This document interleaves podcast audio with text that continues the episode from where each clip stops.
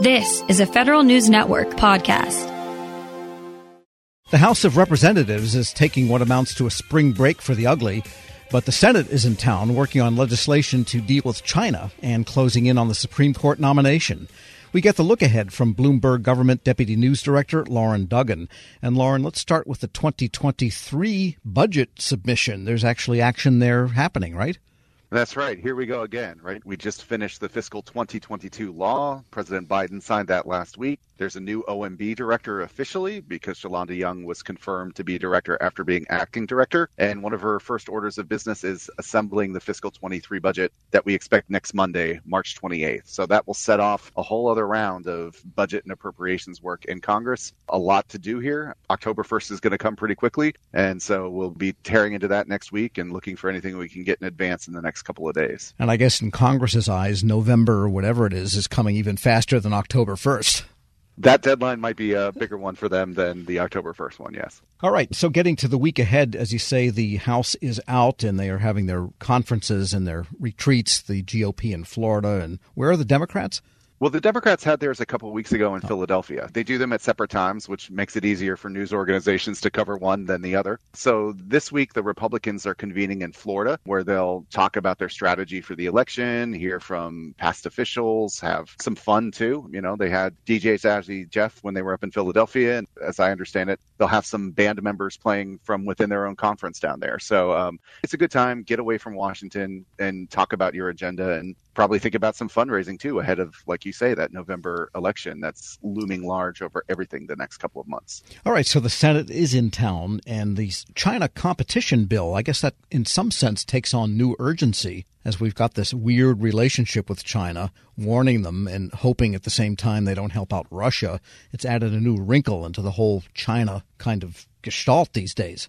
It has, and President Biden talked to President Xi last week about what's going on in Ukraine. But in terms of this legislation, this is a bill that has had different versions come out of the Senate and the House. What they're trying to do now is set up a conference, the formal negotiation between House members and Senate members to come to an agreement. There's a lot in this bill that both parties like, but there's a few things that don't line up exactly and where some of the fights will be. One of the centerpiece items that does have bipartisan support is $52 billion over several years for chip production here in America chips go into everything, right? And the shortage of them has caused problems the last couple of years. You know, everything from cars to your smart refrigerators. We need chips. We need to make them here. So President Biden called for this bill in a State of the Union. They have to take some procedural steps in the Senate this week to get to that conference. It may take some time, but this is the next big bill that I see coming um, because there's going to be money in here. There's going to be an opportunity to shore up different agencies, authorize agencies like NSF and NIST. So there's a lot in this bill if they can come to an agreement that could be a very bipartisan win for members heading into the November elections and something that the president, as I mentioned, very much wants.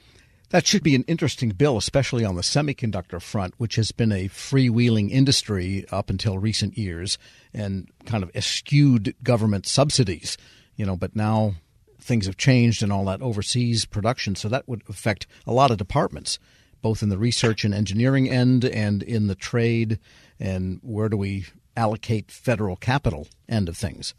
It would. And one of the agencies that's poised to get a lot of money is the Commerce Department, which would take the lead on some of the funding for the chips and handing that out around the country. So, um, a lot of additional responsibilities for that department. So, we'll be watching that closely as well.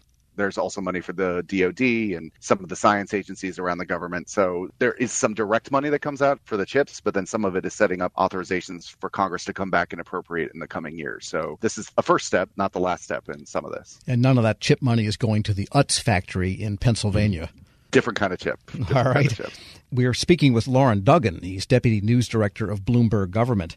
And the hearings for the Supreme Court nominee. There's been a lot of dancing and parading around and smiling, gripping grins. Now they're getting down to brass tacks there.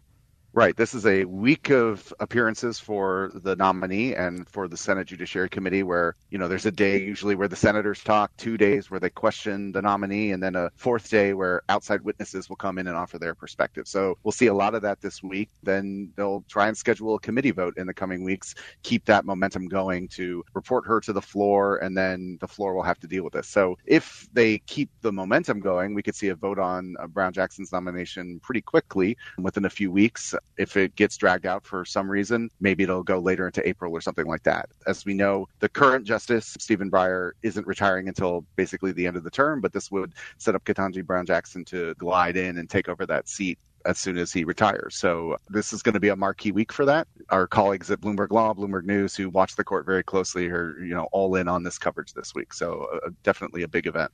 And Congress has also been, of course, highly interested in the developments of Ukraine. And there was that dramatic speech, wherever that auditorium is, that the members were gathered the other day to hear from the Ukrainian president. Any legislation likely to come out there because there's differing opinions on what we should or should not do to aid Ukraine. Well, the omnibus spending law that was signed had, I think, like $13 billion or something like that for Ukraine. Jon Tester, who's the Defense Appropriations Subcommittee chair in the Senate, has said he's not thinking about another package quite yet, but wants to watch how that develops. There was a piece of legislation that the House passed before it left last week that would change Russia and Belarus's trade status. They no longer have most favored nation or permanent trade relations, so we could charge them more tariffs. It's yet another sanction on top of them. That legislation sitting with the Senate, it's not clear if they're ready to take it up. Majority Leader Schumer said he was interested in doing that, but there are some other ideas out there as well. Maybe those will have an interplay with that bill. But I think the next front is more of this trade status, what to do about something called the Global Magnitsky Act, which gives the president some sanctions over human rights. Um, that law is supposed to sunset. They may extend that, and that would give him more authority. And then there's still the questions of legislation around oil and energy imports from Russia. The president has stopped many of those already, but Congress may want to take their own role there, as they did in the House a couple weeks ago, passing a bill on that question. And I think the most important thing they'll be doing is continuing to put pressure on the administration for more aid, more aid, more aid um, with some of the money that was already given to the administration to spend there. So maybe more, you know, verbal or rhetorical pressure than legislation, but all those things are possible in the coming weeks. Yeah, sure, because some of the sanctions on oil that could really cut it off have been delayed or they're on hold until the end of June or something if you look at the websites of the agencies that have that information. And so maybe Congress could force the hand, but it sounds like that's not something they're really wanting to do with all that much vigor. They may. I mean, you know, sometimes Congress wants to assert a role, or sometimes they want to make it harder for the administration to take something away. So even the bill on trade status would give Congress a role to stop the administration if they could get, you know, a veto-proof majority to stop President Biden from lifting that particular um, penalty on Russia. So Congress likes to assert a role in foreign policy, and the administration likes to push back. That's, you know, probably a 223-year history in our Constitution of that push and pull. But um, that will continue to be a dynamic here as well. And the president is going to take what could be a fateful trip overseas to Europe as this war drags on and all eyes are over there absolutely meeting with the allies. He's obviously been working the phones, having video conferences with allies around the world. He's talked to President Zelensky many times, and President Zelensky has talked to other legislatures as well, the Canadian Parliament, the UK Parliament. So, you know, I guess video technology has changed the way we conduct wars and conduct diplomacy, but face to face talks, I guess, are still, you know, indispensable. And so Biden will be meeting with his allies overseas on that. Yeah, the best thing since the hotline is there still a hotline? I don't think that exists anymore. Uh, some, something we can both look up respectively here. Lauren Duggan is Deputy News Director of Bloomberg Government. As always, thanks so much. Thank you. We'll post this interview at federalnewsnetwork.com slash Federal Drive. Subscribe to the Federal Drive at Apple Podcasts or wherever you get your shows. Hello and welcome to the Lessons in Leadership podcast. I'm your host, Shane Canfield, CEO of WEPA, and today I'm thrilled to be joined by Melissa Bradley, the founder and managing partner at 1863 Ventures, an investment company focused on bridging entrepreneurship and racial equity and accelerating new majority entrepreneurs from high potential to high growth. Additionally, Melissa is co founder of Venture Backed Eureka, a community where small businesses gain unprecedented access to the expertise needed to grow their businesses and has more than 20 years of entrepreneurship, investment, and leadership experience. Melissa, welcome and thank you for being here. My pleasure. Thank you for having me. Who is the first person that you remember looking up to as a leader, and what was it about them that inspired you? So there are actually two people. Um, the first person personally was my mom.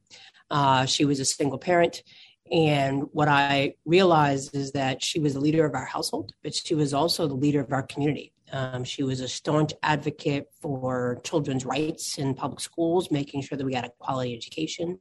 She was a staunch advocate around rights for renters. Um, we were not in a financial position that we actually ever owned a home, uh, but she made sure that people who lived in various types of housing we were in regular housing. The people who were in regular housing, public housing, she made sure that their rights were advocated for, um, and really just always kind of looked out for. I'll, I'll, use air quotes the little guy, while although we were the little guy.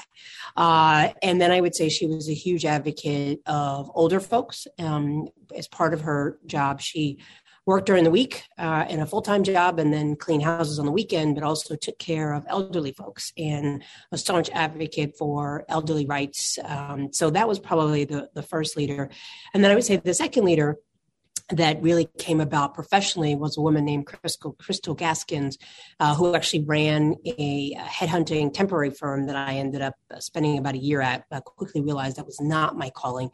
But in a world where you are constantly managing the powers that be that want to hire all these people and move people around, and the folks who are sometimes in vulnerable positions and obviously seeking a job, she always manage to treat everyone with the with the ultimate respect. And part of the business was actually um, managing hotels and getting service workers to show up. And that's a tough job, right? To try to motivate people who barely are getting paid enough under not great conditions. Um, and so she taught me three things. She taught me how to be a motivator and that recognizing leadership is not mandating, but motivating.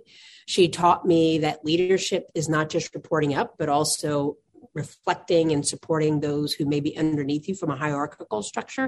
And she also taught me that leadership was not about money, uh, but it was about producing positive outcomes for whoever your customers were. And if you did that, then obviously the money would come. How would you describe your leadership style and how has that developed over the years? Mm. I would describe it hashtag work in progress. Um, it, it, has evolved over the years, I think, two ways. One, uh, the more people I've been exposed to in leadership positions have certainly helped me pivot and make adjustments. And then, certainly, as my leadership roles have elevated, and probably as the more people I've been responsible for has elevated. Uh, you know, certainly being managing partner and founder of 1863 Ventures, we manage a lot of people. We have actually tripled our staff this year. And so we went from three people to oh, actually 12 people plus and growing. Uh, and we went from a couple hundred members to almost 10,000 members. And that's a big deal. Um, I, so my leadership style has evolved in terms of more people that I have reporting to me. I think it's, I, I focus on autonomy. I focus, I'm, I'm, very clear that my role is to help other people be successful. Uh, I do set very clear deadlines. I am try to do a good job of kind of projecting what is the overall mission and vision, what are the KPIs and OKRs that we need to hit. And then I feel like I need to get out the way. I need not be a micromanager. I need to recognize, particularly since COVID, that people have kids, they have lives, they have ways that they know how they perform best. And so we now have people who work for me all over the world. And as long as we meet our deliverables, I don't need to know that you're sitting in a cubicle or sitting at your computer from nine to five.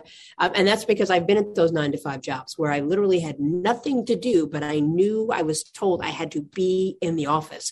Uh, and it just seemed like a complete waste of time. And so I'm really laser focused on outcomes and productivity and advancing the vision and mission and not on what does it look like? Because i think successful work looks different for everyone. And then i would say more externally as we now have grown to lots of members and we have a social media presence and i talk to people i'm mindful that the, the probably the most important from an external uh, perspective about my leadership is that i am mindful that i am modeling not just for myself but particularly for other leaders and particularly black women and certainly gay black women. Uh, you know there are not a lot of us. Um, you know you mentioned that i'm a co-founder of eureka so i'm fortunate enough to be in the first 30 or so Black women that have been supported through venture capital, which is a sad statistic, but for a different topic. And so I'm mindful that people are always watching me. And I would say that certainly as a Black woman, people are always watching you, not always for the better and cheering you on, but waiting for you to make a mistake and slip up. And so I'm mindful that when I step into a room or I show up somewhere, I'm not just representing Melissa Bradley and my immediate family, I'm representing all of my members and potentially sending a signal effect of what other people are going to expect as Black women. And the final thing I would say that definitely has evolved since now that I'm over 50 uh, is that I feel a much greater freedom to say what's on my mind um, than I did before. And I and I do that. I probably said what was on my mind before, but in a way that was reflective of my frustration and anger with the system. And now I say it with the expect with a level of calmness and the expectation that it's important that we are honest around what do black communities experience? And to phrase it in a way not based on anger but really using data. And so i would say i've consistently been a staunch advocate for black and brown communities. But has evolved from being very reactive and saying well don't do this and don't do that to saying let me explain to you why I think it's important that we take this up and really letting the facts drive the discussion. Some of that probably comes from the fact that I've worked in two presidential administrations, and we all know that that just goes back and forth and oftentimes based on rhetoric and not fact. And having six kids in a world of social media, I think there's something, the, the art of, of conversation based on facts and data has devolved to uh, opinions and pundits. And, and I think that's a challenge around leadership because your job is not, in my my mind, to convince people, but to inform people and allow them to make decisions for themselves. I, I saw you on a post uh, with a Washington Post um, uh, interview, and it, it, you were amazing. And it, it's interesting to listen to you describe what you just said because I could see all of that reflected in how you responded there. And um, make one other quick uh, comment about as a company grows, WEPA is growing as well. And you are so spot on. We have, as, as leaders, we have to let go and trust those people that work for us and empower them to do their job and then let them roll. And that's not always easy. Grab a 30 day free trial of Live by Live Plus, and you'll get unlimited skips, commercial free music, and all of the podcasts and live streaming events you can handle. Visit livexlive.com slash podcast one to learn more and start your free trial.